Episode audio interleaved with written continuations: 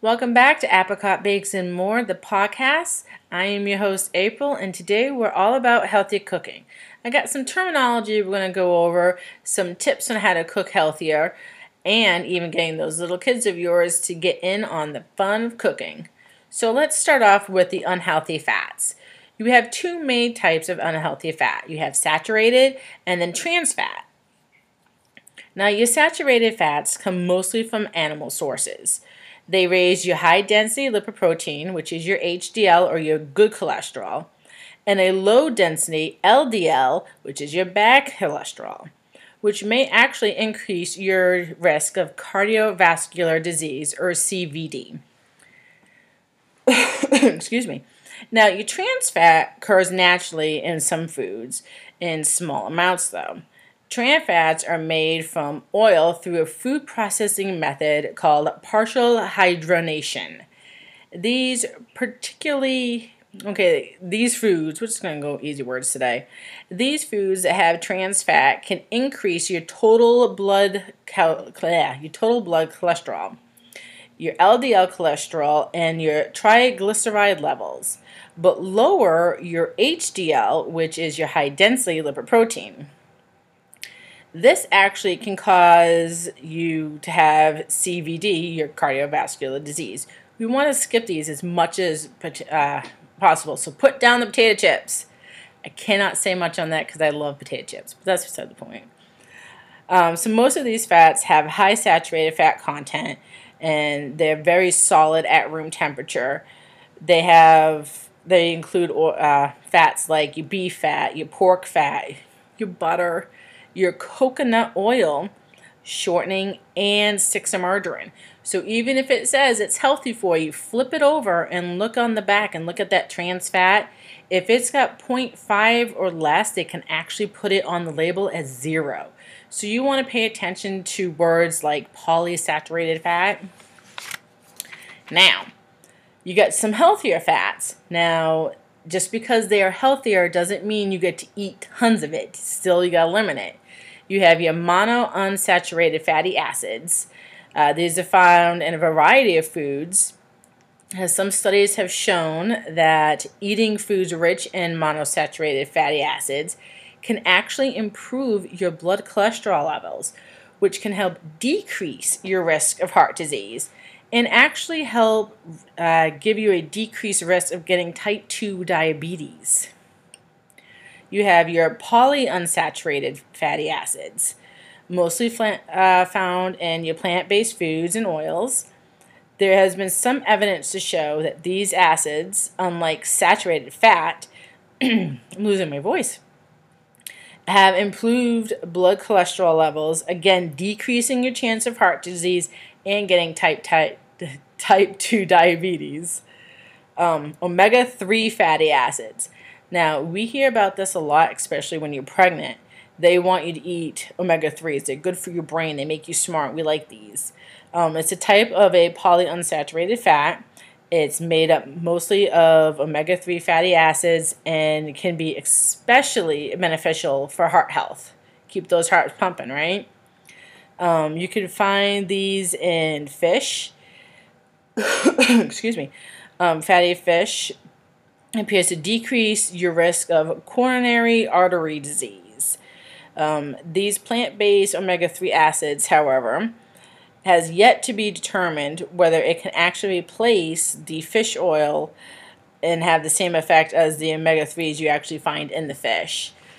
Um, foods that are made up mostly of mono and polysaturated fats are liquid at room temperature, such as your canola oils, your olive oils, safflower oil, peanut oil, sunflower oil, even corn oil.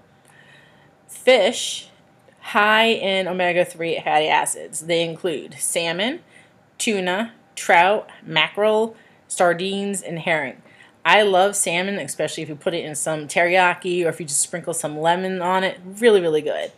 Um, your plant sources include flax seeds, but ground, oils, your canola, flaxseed, and soybean oils, nuts and other seeds like walnuts, butternuts, and chia seeds. You know those things you put on the like the little casserole things and make sprout seeds. Ch ch chia pets, yeah, those things. Those are actually good for you, not just for chia pets now.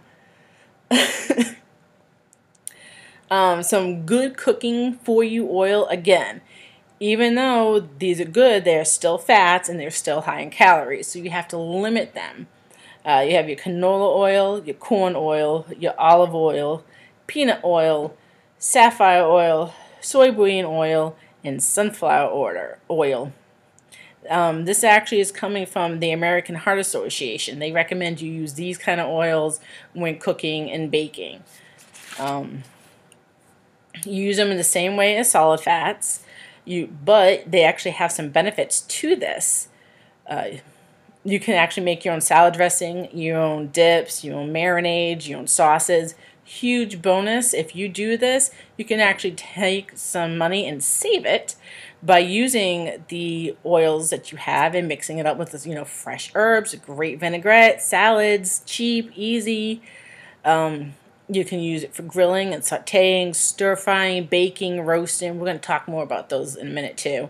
You can actually use them to coat your pans from sticking a great way to season your cast iron frying pans, which I'll have to be doing because I let mine go a little too long. You can use it for a substitute with butter, for margarine, uh, for your solid fats and recipes, but just be careful, not all of them are a one to one ratio. Now, you can separate it from butter. A lot of people love butter on bread. I love my bread and butter. But if you take a little bit of olive oil, some minced garlic, some rosemary, chives, parsley, sage, oregano. Mince it all up, whisk it up, and you can create this amazing dip for your bread. Um, they serve it at fancy restaurants for Italian places. Really, really good. I'm actually going to step away for a moment to get a glass of water, like I pretty much always do. And when I come back, we're going to talk about healthy cooking techniques. Okay, so we all know that when you really want to start healthy we all know you want to start cooking healthier. I mean, we all do, right? But sometimes we just use so much oil and it's just easy to throw it in a frying pan and let it fry out. But that's so not good for you. Don't get me wrong. I love fried food. I love my fried chicken. Hello, I live in the South. It's everywhere, right? But it's so not good for you. So why not take what you love about the fried chicken which for me is the spices and the flavors, and use it as baked. Um, again, great way to introduce baking. Uh, baking is one of the healthiest ways you can cook. It generally does not require any extra fats to your foods. You just kind of stick it in the oven. Then we have braising. I love braising in my. Oh, I'm drawing a blank my Dutch ovens. There we go. I love my, um, especially with a big chuck roast. You know, mm, so good. But anyways, braising involves browning the ingredients first um, on a pan on top of the stove, and then you're going to slowly cook it in a partly covered container, usually using a small amount of liquids like water, stock, even some white wine. Broiling and grilling, these are great uh, methods both expose the food directly to the heat that allow the fat to drip away from the food, so not actually cooking inside of it. Uh, if you're going to do grilling outdoors, place the food on the grill rack above the charcoals um, or the glass. Um, you can actually skip oil completely and use a slice of lemon over your grill grates. It actually will help prevent it from sticking. I don't know how it works. I know it works. I do it all the time in the summertime for grilling. It's one of my favorite little tips that I've learned. And you don't get your food to taste like lemon. It's great. Uh, you could place your smaller items like your vegetables on tin foil over the grill or on a long handle basket. You usually see those at like Target, Walmart, Home Depot. They big fancy baskets. You can just get those as well. Uh, roasting, uh, you cook them at higher temperatures using the oven's dry heat to cook the food uh, for poultry, seafood, meat, placed in a roasting pan to, again, allow the fats to drip away. Uh, definitely use an oven safe thermometer to make sure your foods reach that safe internal temperature. That way, you know that your food's going to taste moist and not get dried out because you want to avoid drying gross food. I used to know someone who would the roast would smell you know pretty good and then when you get it out it was dry. And then you would just cover it up with like pounds of gravy just to make it edible. I'm like okay so not healthy but it was really good. Stop doing that. It wasn't me. Just gonna throw that out there. It was not me. Uh, sauteing is a great way to cook. Um okay. Breathe right Uh, sauteing cooks your foods. They usually are small, thin pieces of food, usually at a high temperature in a nonstick pan. You see this a lot with like stir fryings too. You get a good real nonstick pan. You can actually use very little oil or no oil at all, depending on you know, how good the pan is. Uh, you could either even skip adding oil, depending if it the recipe. You could use low sodium broth or cooking spray to replace it. You just got to be careful on what you're cooking. Uh, we have searing. I do searing a lot when it comes to my chuck roasts. Uh, this quickly browns the surface at high, high temps on the stove by locking in the flavor and giving that crunchy, crusty texture on the outside to the meats. Um, and then you would just finish it up using another method like braising or roasting in the oven um, besides having all these amazing ways to cook, you can actually, again, add herbs to food to create great ways to boost the flavor, add color, add aroma without adding salt and oil. Now, if you remember from last week, I talked about all the different types of herbs that every home cook should have. Still, totally recommend them to this day. Um, healthy flavor boosters. Again, you got your fresh herbs and your dry herbs. You can even use dried mustard seeds or ground mustard. I use it a lot with um, potato salad. I know I'm weird. I love it in potato salad and not relish. I cannot stand relish in potato salad. That's a whole different story. Uh, you can add citrus to vegetables. Uh, really good or marinades, but avoid the prepackaged ones only because they often have a lot of salt in them. And if you're going to do all this work to help bring down your cholesterol, you might as well skip some of that salt and help bring down your blood pressures too. Um, it usually tends to go together. Fresh hot peppers, now I'm not a fan of spice, but if you remove the membrane and you remove the seeds, you actually will cut that spice level down a little bit. And trust me, a little bit really does go a very long, long way. During the summertime, and we're at the farmers markets, I make this killer salsa. I can do, I don't know, I think I get like seven jars out of it. And we use fresh jalapenos and bell peppers and habaneros. Probably not saying that word right. And I remember this one time I was cutting up the habaneros, but I wasn't wearing gloves learn the hard way. Do not touch your face after during the spicy foods. Oh my god, my fingers and eyes burned. Burned. I had to end up soaking my fingertips in, I think, a little saucer of milk just to kill the burn on my fingers. It was that intense. Like, I thought I was to cry. It was so bad. So, like I said, a little bit of spice really does go a long way.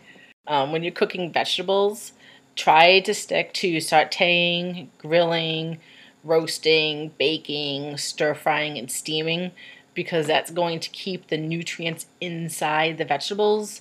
When you put it in a microwave or if you're doing a boiling, you're actually draining the vegetables from the nutrients and putting it in the water. Unless you're going to make a soup, a stew, um, you know, vegetable stock, I highly do not suggest you know, wasting all that nutrients for water. Uh, that's just crazy talk to me.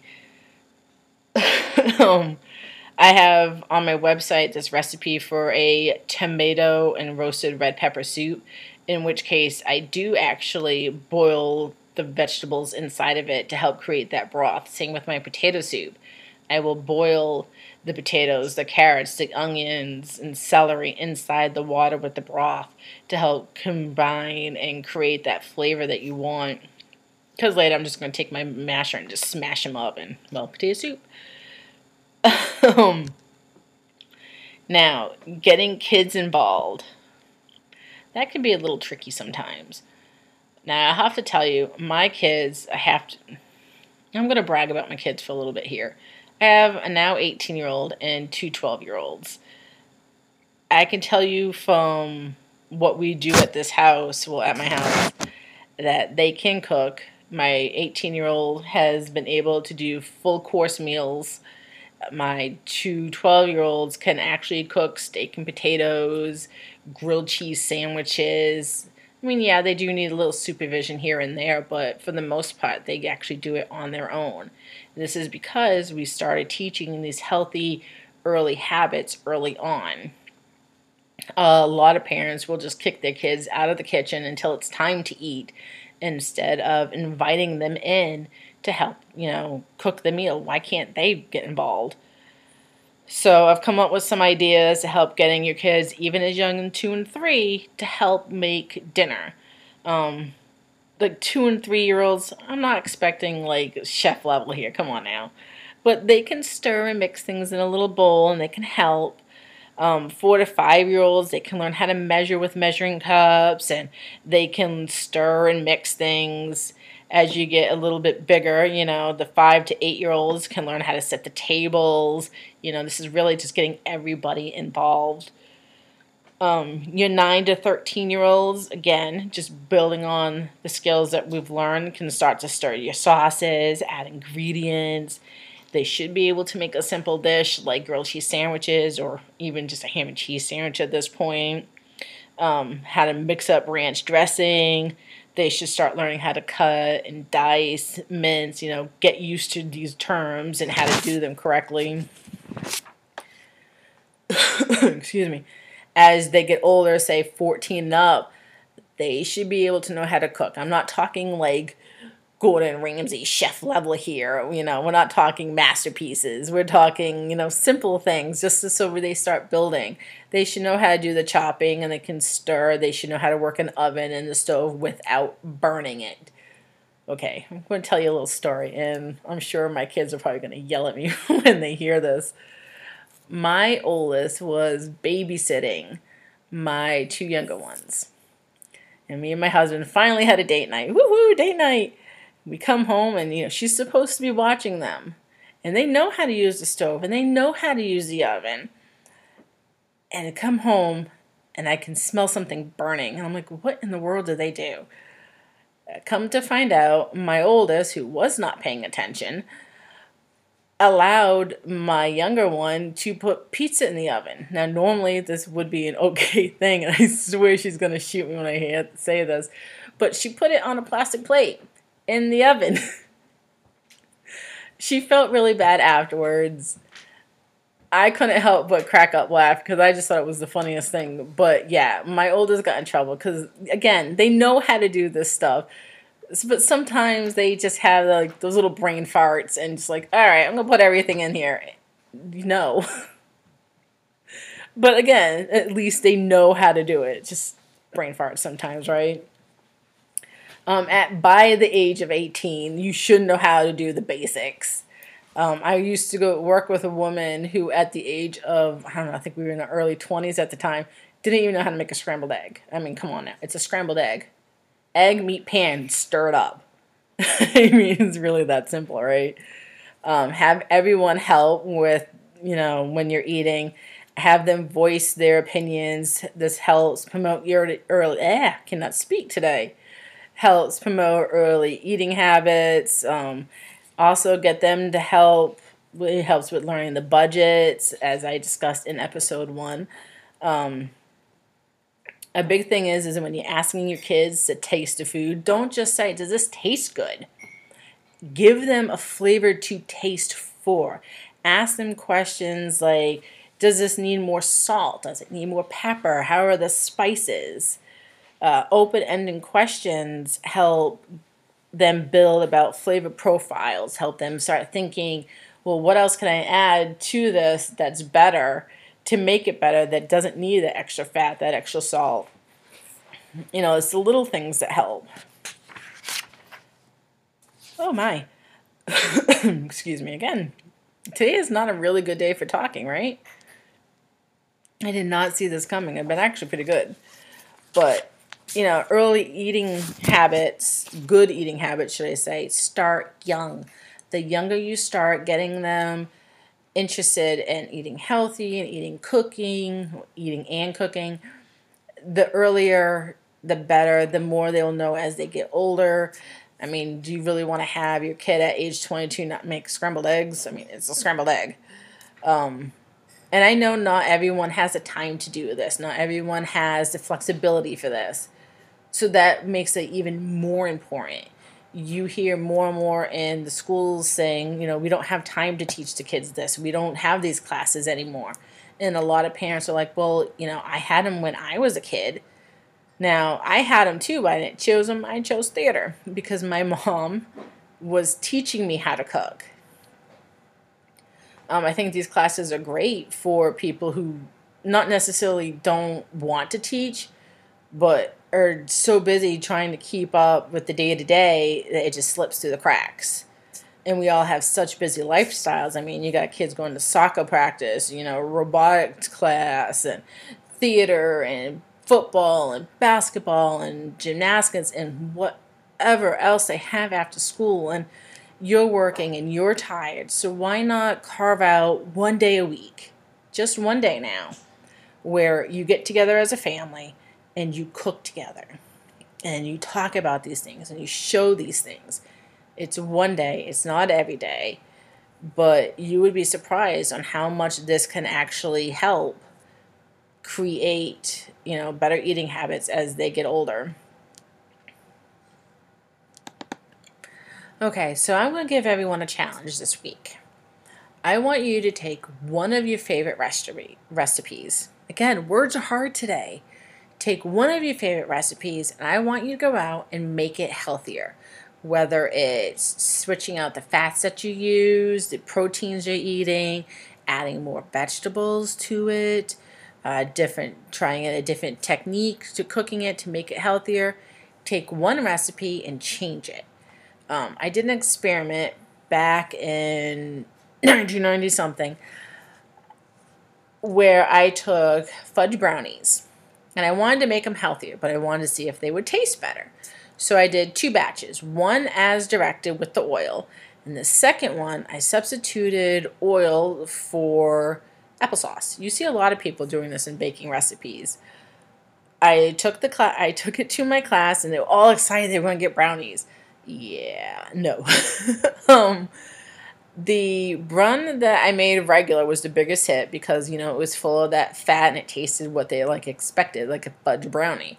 The one made with the applesauce actually was more cake-like and denser and definitely drier. So if you're not going to use replace all of the oil, maybe doing half the oil. So example, if the brownie recipe says a quarter cup of oil, maybe do two teasp- two tablespoons, I'm sorry, two tablespoons of oil with two tablespoons of applesauce. Or instead of using vegetable oil altogether, try using a different type, that one that's slightly healthier. You know, some of these things are worth experimenting and honestly, what a box of brownies like a dollar, two dollars, or if you have a fabulous recipe, this could be that recipe for that recipe challenge. Just saying. Anyways, I will uh, catch you all back next week. Little short this week, but um, I'm hoping you got some good ideas, some ways to cut down that fat, but still increase your flavor. I'm all about the flavor, especially with herbs. I love my herbs. Um, so let me know how that challenge goes within the next couple of weeks, and I will uh, share it. I will see everyone next week. Have a good night.